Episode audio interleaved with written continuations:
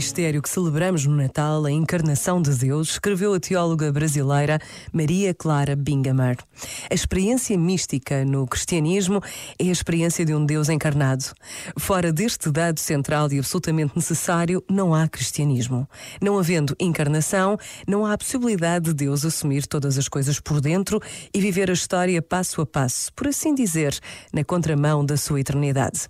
Não havendo encarnação, não há cruz, não há redenção, não há salvação. Não há, portanto, aliança entre a carne e o espírito. Certamente é esta a contribuição maior que a mística cristã tem para dar hoje, em tempos de sacralização, busca de transcendência e novos paradigmas, inclusive para a espiritualidade. Nada do que é humano é estranho à mística cristã. Este momento está disponível em podcast no site e na app.